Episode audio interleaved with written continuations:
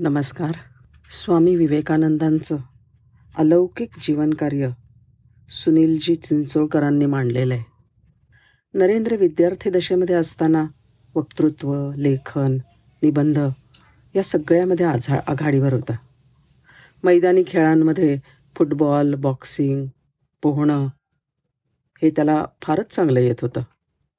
क्रिकेटच्या संघाचा तर तो संघनायक होता. तो अतिशय सुंदर गात असे कविता करत असे. ज्या वेळेला महाविद्यालयात त्याने प्रवेश केला त्यावेळेला एका वर्षात त्यांनी दोन हजार ग्रंथ वाचले आणि मग त्यांच्या मनामध्ये एक वैचारिक गोंधळ निर्माण झाला की या जगामध्ये परमेश्वराचं दर्शन घेणं शक्य आहे का नाही? ह्या प्रश्नाचं उत्तर शोधण्यासाठी त्यांनी अनेक कीर्तनकारांना प्रवचनकारांना भेटी दिल्या पण त्यांचं समाधान नाही झालं. त्या काळामध्ये रवींद्रनाथांचे वडील देवेंद्रनाथ टागोर मोठी योगसाधना करत होते. आणि जीवनाच्या सायंकाळी ते घरदार सोडून एका नौकेमध्ये राहून चोवीस तास साधना करत असत. एकदा रात्री साडे अकरा बारा वाजता नरेंद्रनाथ देवेंद्रनाथ टागोरांच्या नौकेत आले. नरेंद्राने प्रश्न केला आपल्याला परमेश्वराचं दर्शन झालंय? त्यावेळेला देवेंद्रनाथ म्हणाले नरेंद्र तुझे डोळे योग्याचे आहेत. तू जर मनावर घेतलंस ना तर तुला परमेश्वराचं दर्शन नक्की होईल. एकदा कॉलेजमध्ये प्राचार्य हेस्टिंग्ज नरेंद्रच्या वर्गावर आले आणि त्यांनी विल्यम वर्ड्सवर्थची एक कविता शिकवायला घेतली. ते म्हणले हा कवी इतक्या हळव्या मनाचा होता की एखादं फुलपाखरू एखादं सुंदर झाड एखादं जलाशय बघितला तरी त्याची समाधी लागत असे. सर समाधी म्हणजे काय? नरेंद्रने विचारलं.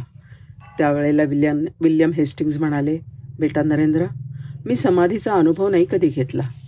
पण कलकत्त्यामध्ये दक्षिणेश्वराला भगवान रामकृष्ण परमहंस नावाचे एक फार मोठे योगी राहतात असं मी ऐकलं आहे ते दिवसातनं काही तास रोज समाधीमध्ये जातात आणि पुन्हा देहबोधावर येतात. तू त्यांना जाऊन भेट म्हणजे तुला समाधी म्हणजे काय कळेल? परीक्षा संपल्याबरोबर नरेंद्रनाथ रामकृष्ण परमहंसांना भेटायला दक्षिणेश्वरेला आले. आणि पहिल्या भेटीतच रामकृष्णांनी त्यांना असं काही ओळखलं की जशी अनेक जन्मांची ओळख आहे. ते त्याला म्हणाले नरेंद्रा किती उशीर केलास रे? किती दिवस मी तुझी वाट बघत होतो. नरेंद्रला पाहिल्याबरोबर त्यांच्या डोळ्यामधनं अश्रूंच्या धारा लागल्या. त्यांना काही कळे ना नरेंद्रनाथांना की ह्यांच्यामध्ये अतिभक्ती मेल्या केल्यामुळे काही विकृती तर निर्माण झाली नाही. पण तिथून घरी आल्यावर रात्रभर त्याला झोप नाही लागली. कोण होता हा पागल पुजारी? का आपल्यावर एवढं प्रेम करतो? का आपली वाट बघत होता? चार दिवस तसेच निघून गेले पण त्यांना चैन पडेना. ते पुन्हा रामकृष्णांना भेटायला आले आणि आपला लाडका प्रश्न त्यांनी केला. आपण परमेश्वर पाहिलाय? तत्काळ रामकृष्ण म्हणाले अरे जितक्या स्पष्टपणे तुला पाहतोय ना त्याच्याहून अधिक स्पष्टपणे मी परमेश्वर पाहिलंय. अरे पाहणं म्हणजे तरी काय?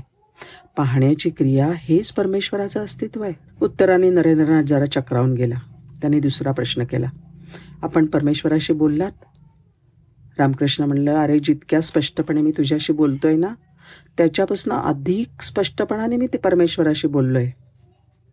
मला होईल का परमेश्वराचं दर्शन? मला येईल त्याच्याशी बोलता? रामकृष्ण म्हणले मी सांगेन त्याप्रमाणे वागशील तर तुलासुद्धा परमेश्वरांचं दर्शन नक्की घडेल. तुला त्याच्याशी बोलता येईल. एकदा नरेंद्रनाथांना रामकृष्णांची परीक्षा घेण्याचं मनात आलं.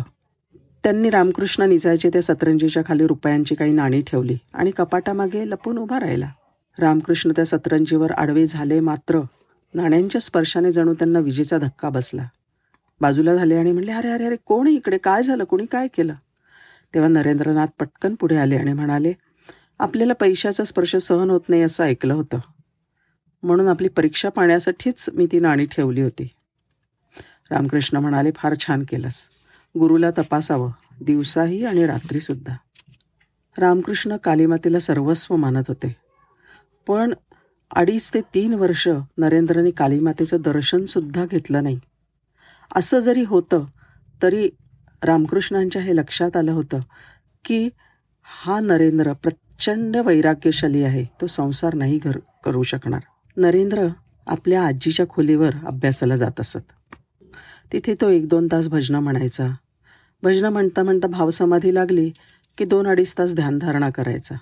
खोलीच्या समोर माडीवर एक मुलगी ती होती बालविधवा सतरा अठरा वर्षाची. त्यावेळेला बंगालमधल्या समाजसुधारकांनी विधवांच्या पुनर्विवाहाला फार मोठी गती आणि चालना दिली होती. त्या मुलीला विश्वास होतं की मी लग्न करीन आणि करीन ते ह्याच्याशीच करीन. एक दिवशी तिने केलं धाडस. नरेंद्रनाथांनी तंबोरा काढला आणि गायला सुरुवात केली. तशी ती खोलीत आली समोर येऊन बसली. विवेकानंदांनी विचारलं आपण का आलात? ती म्हणली आपण फार सुंदर गाता. ते ऐकून मी मोहित झाले. नरेंद्रनाथ म्हणले मी माझं गाणं बंद केलं आहे आपण जाऊ शकता. ती निघून गेली. लगेच नरेंद्रनाथांनी खोलीतलं सगळं सामान बाहेर काढलं कुलूप लावलं किल्ली घरमालकाला दिली आणि म्हणले आम्ही ही जागा सोडली आहे असं पराकोटीचं संन्यस्त जीवन त्यांचं होतं. धन्यवाद.